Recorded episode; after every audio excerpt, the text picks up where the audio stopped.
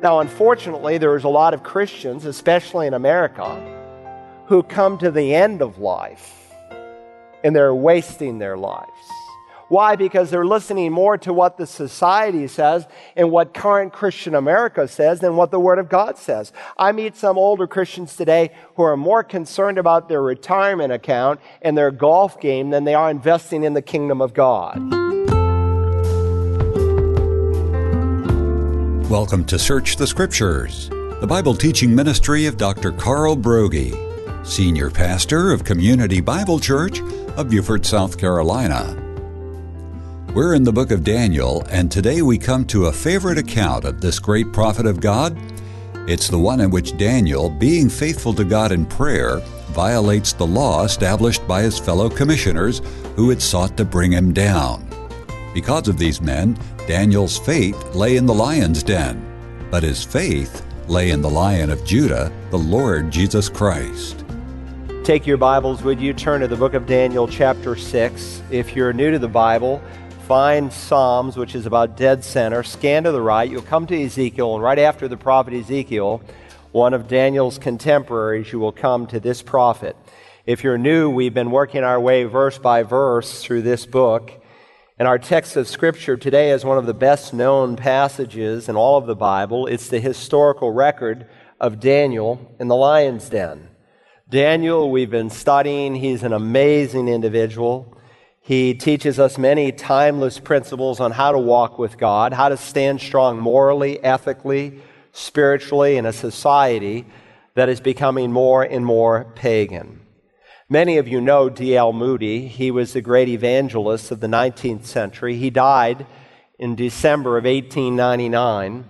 God used him on three continents to bring tens of thousands of people to faith in Christ. His hometown was in Northfield, Massachusetts, not all that far from where I was raised. And this is the text that is on his tombstone The one who does the will of God abides forever. It's from 1 John 2. John said, The world is passing away and also its lust, but the one who does the will of God abides forever. That certainly could have been Daniel's epitaph. He was a man who not only started well, he was a man who finished well. He was a man who consistently walked with God, who did the will of God. The world, its lust and its powers are passing away. But Daniel, now an old man when we come to the sixth chapter, we met him as a youth. Now he's between 85 and 90. He is finishing well. Let's begin by reading our text so we have a flavor of the historical setting. Daniel chapter 6, beginning now in verse 1. Follow along in your Bibles. It seemed good to Darius to appoint 120 satraps over the kingdom, that they would be in charge of the whole kingdom, and over them three commissioners, that these satraps might be accountable to them, and that the king might not suffer loss. Then this Daniel began distinguishing himself among the commissioners and satraps because he possessed an extraordinary spirit. And the king planned to appoint him over the entire kingdom then the commissioners and satraps began trying to find a ground of accusation against Daniel in regard to government affairs. But they could find no ground of accusation or evidence of corruption, inasmuch as he was faithful. In no negligence or corruption was to be found in him. Then these men said, We will not find any ground of accusation against Daniel unless we find it against him with regard to the law of his God. Then these commissioners and satraps came by agreement to the king and spoke to him as follows King Darius, live forever. All the commissioners of the kingdom, the prefects and the satraps, the high officials and the governors have consulted together that the king should establish a statute and enforce an injunction that anyone who makes a petition to any god or man besides you, O king, for 30 days shall be cast into the lion's den. Now, O king, establish the injunction and sign the document so that it may not be changed according to the law of the Medes and Persians, which may not be revoked. Therefore, King Darius signed the document, that is, the injunction. Now, when Daniel knew that the document was signed, he entered his house. Now, in his roof chamber, he had windows open towards Jerusalem. And he continued kneeling on his knees three times a day, praying and giving thanks before his God as he had been doing previously. Then these men came by agreement and found Daniel making petition and supplication before his God. Then they approached and spoke before the king about the king's injunction. Did you not sign an injunction that any man who makes a petition to any god or man besides you, O king, for 30 days is to be cast into the lion's den? The king replied, This statement is true according to the law of the Medes and Persians, which may not be revoked. Then they answered and spoke before the king. Daniel, who is one of the exiles from Judah, pays no attention to you, O king, or to the injunction which you signed, but keeps making his petition three times a day. Then, as soon as the king heard this statement, he was deeply distressed and set his mind on delivering Daniel. And even until sunset, he kept exerting himself to rescue him. Now, to appreciate this a great event, we need to understand it in its historical context. So let me bring you to where we are in our study of Daniel. If you read through the book several times, you will see there are two key divisions as pictured here. In Daniel 1 through 6, we find Daniel and his personal friends. And then in Daniel 7 through 12, we find Daniel and his people's, namely Israel's future. Chapters 1 through 6, we saw, are largely historical with just a little bit of prophecy sprinkled in. It's all said in the third person. When you come to the seventh chapter, you know there's an immediate change because the whole narrative changes to the first person. The second half of the book is almost all prophecy with just a little bit of history sprinkled in. Now, don't forget that chapters 1 through 6 take place chronologically. And chapters 7 through 12 take place during the events of 1 through 6. And so as we work through 7 through 12, I will show you where it will fit in in the first six chapters. Now, let me take you into the more immediate context where we've been so far. The first six chapters record six historical events. The book opens in chapter 1, introducing us to four young men who are deported as teenagers. If you remember, Nabopolassar was king when General Nebuchadnezzar in 605 BC comes down to siege the city of Jerusalem. In the process, he finds that his daddy has died. So he keeps the city under siege. He takes some hostages as uh, from the royal family uh, for you know some backing, so to speak, and he goes back to Babylon where he is crowned king. He eventually comes back, and of course, in that first deportation in 605 BC, he takes four young men. You know them Daniel, Hananiah, Azariah, and Mishael. Many of you know them by their pagan names. We need to know them by their Jewish biblical names. And we saw that the word for youth is a Hebrew word, yeladim, which means they were between 15 and 19 years of age. That's why we know when we come to the sixth chapter that Daniel's an elderly man. He's somewhere between 85 and 90 years old because the 70 years of deportation has almost expired. In chapter 2, we study King Nebuchadnezzar, who's in charge, and God gives him a dream. No one in the kingdom can interpret it but Daniel. Daniel is given the grace by God to give, to give him understanding. And it's a dream that begins with Nebuchadnezzar's kingdom, goes all the way through the Antichrist. We're going to learn more about the Antichrist in the book of Daniel than any other book in all of the Bible, all the way through the second coming of Messiah, through these different successive kingdoms. The first kingdom is the Babylonian kingdom, and he said to him, You are the head of gold, O king. But what he didn't like was that after him, there would be other kingdoms who would conquer Babylon. So if you remember, when you came to the third chapter, instead of just being the head of gold, he constructs an image that's all gold. And so that's the connection between the second and third chapters, unfortunately, often missed. So out there on the plain of Dura, 11 miles south of the city of Jerusalem, far away from any of the other gods in their temples, he erects this great statue and he asks everyone to bow down and worship it. Of course, we don't know where Daniel is, but Hananiah, Mishael, and Azariah refuse, and because of that, they are thrown into the furnace of fire. But God supernaturally delivers them, and Nebuchadnezzar recognizes this. You would think that special revelation would be enough to make him repent, but because he is so filled with pride, he doesn't. But God nonetheless loves Nebuchadnezzar. And so, if you were here in the fourth chapter, we saw how God dealt with his pride and how Nebuchadnezzar was gloriously converted. And someday, if you're a Christian, you will meet King Nebuchadnezzar in heaven. Then, last week, if you were here, we studied the fifth chapter, the fall of Babylon. Darius the Mede, he comes in and he takes over during the time of a drunken fest. Belshazzar, King Belshazzar, is in control. You read nowhere that it's a drunken fest. You read nowhere that there's um, uh, that people are high, but we know that. You will hear preachers preach about it because of the Hebrew word that we studied last week for taste.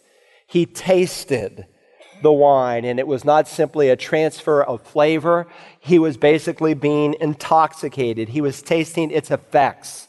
And so some of the newer translations will render it while under the influence. While under the influence, he sees his hand writing on the wall. Daniel comes in, interprets it. It's immediately fulfilled. He is overthrown. And so we read here at the end of chapter 5 that same night, Belshazzar, the Chaldean king, was slain. So Darius the Mede received the kingdom at about the age of 62.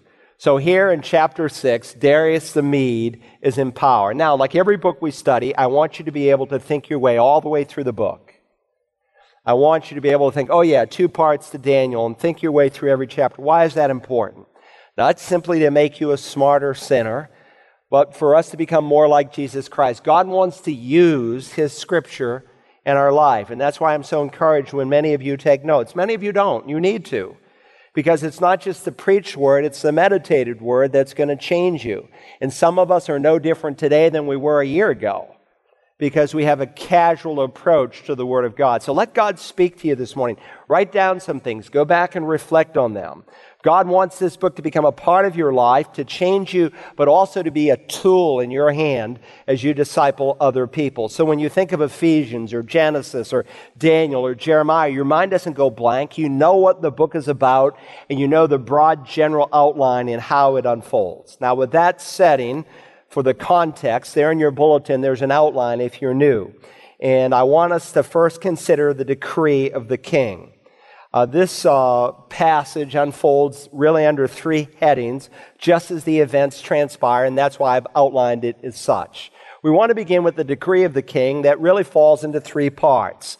Here in the opening three verses, we find the promotion of the prophet. Follow along as we read the first few verses. It seemed good to Darius to appoint 120 satraps over the kingdom, that they would be in charge of the whole kingdom, and over them three commissioners, that these satraps might be accountable to him, and that the king might not suffer loss. So we learn here that Darius reorganizes the kingdom into 120 satrapies. And over each satrapy, there's a satrap. The word satrap is an Aramaic word. And by the way, remember we're in the Aramaic section, and I told you why God translated this portion in Aramaic. But in both Aramaic and in the Hebrew rendering, the word satrap means someone who is over something. Uh, it referred to a leader, someone who cared for a region, so to speak. So there's 120 of them, and there are three commissioners, of one of whom is Daniel. So presumably, each had 40 satrapies for which he was responsible. And this was all done. These protectors of the realm were such, notice, that the king might not suffer loss. Now he chooses Daniel, and he's about ready to promote Daniel even over the three commissioners to make him second in command because of who he was. We're told that in verse 3. Notice. Then this Daniel began distinguishing himself among the commissioners and satraps because he possessed an extraordinary spirit. And the king planned to appoint him over the entire kingdom. So he's about to be made prime minister because he, ex- he possessed an extraordinary spirit. If you know anything about the prophet Daniel, you know he was a breed apart. Ezekiel sets him apart with Noah and Job in the 14th chapter of his book. Daniel, Noah, Job, great men of God. And of course, Daniel is one of those few people in all of the Bible, along with Nehemiah, Joshua, and Joseph, of whom nothing evil is ever written. Now we know he was a sinner. The Bible says, For there is no man who does not sin. All have sinned in another text and fall short of the glory of God. We know he was a sinner, but there's nothing recorded about this man.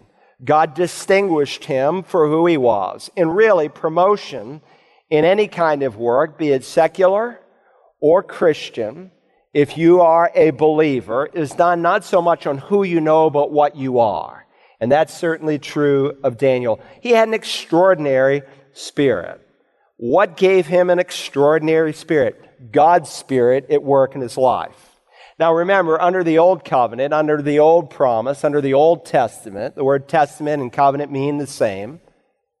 God had a temple for his people. But under the new covenant, under the new deal, under the New Testament, God has a people who are his temple. Paul said, We are the temple of God. Under the old covenant, there were just select people who had a special relationship with God's Spirit. That's why um, just men like David and even Saul. David was fearful when the Spirit of God departed from Saul. He didn't come and live in them permanently. That is a new covenant phenomena. Where the Spirit of God at the moment of faith comes to live in you, you're sealed with Him for the day of redemption. He is God's mark, God's guarantee, God's down payment that what He began, He will indeed finish.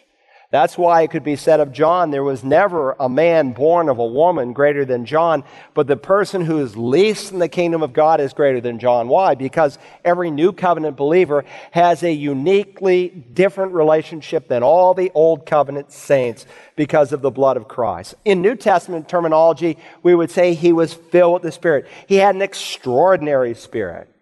And the words that are translated really in the Hebrew speak of a good attitude. You might say he had a good attitude because he was spirit directed. I used to have a professor at Dallas Seminary who would always tell us, he said, listen, your attitude will affect your altitude. Your attitude will affect your altitude.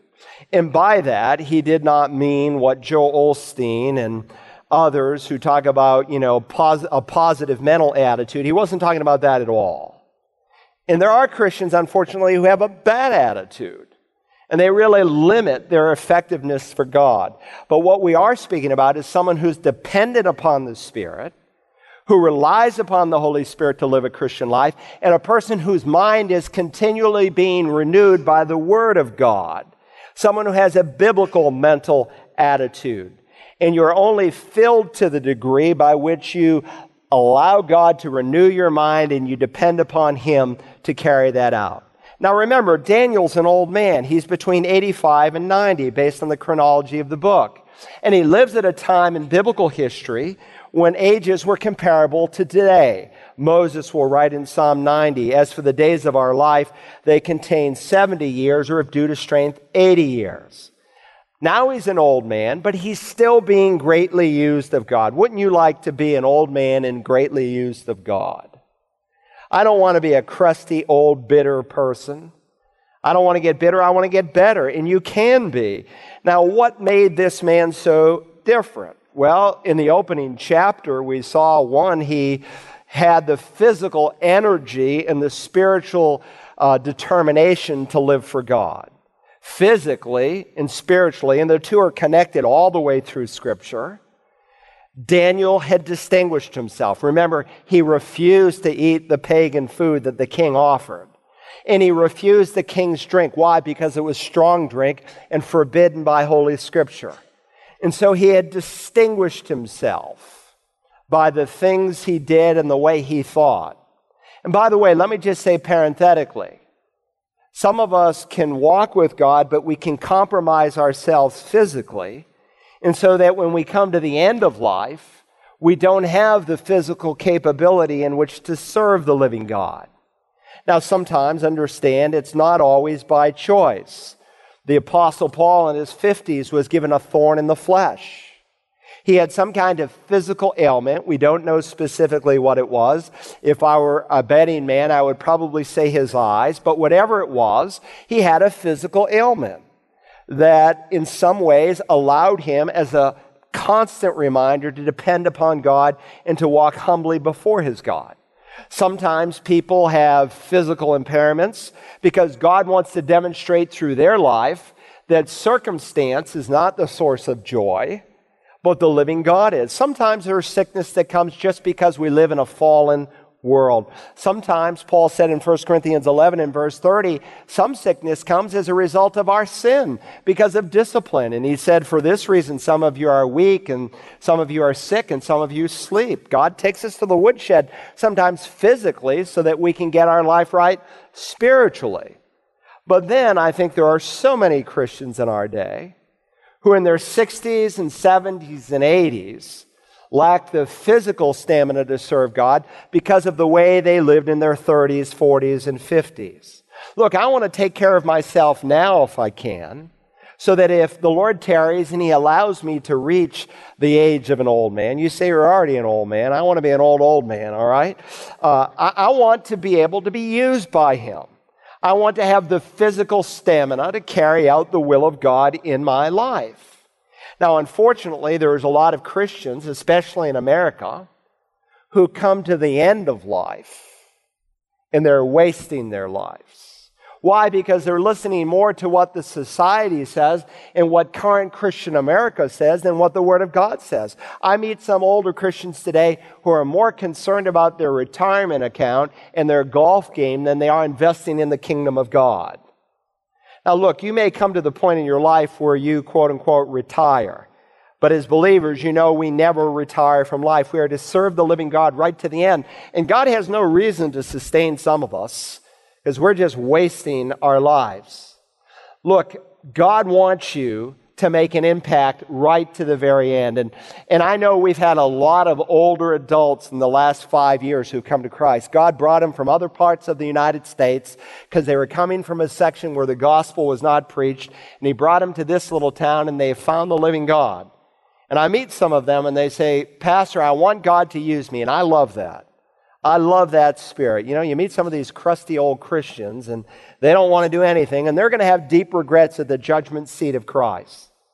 But we are to have an impact on the generation in which we live. We're not to say, well, look, I've, I've served my time and now I can do what I want. No, no, no, no, no.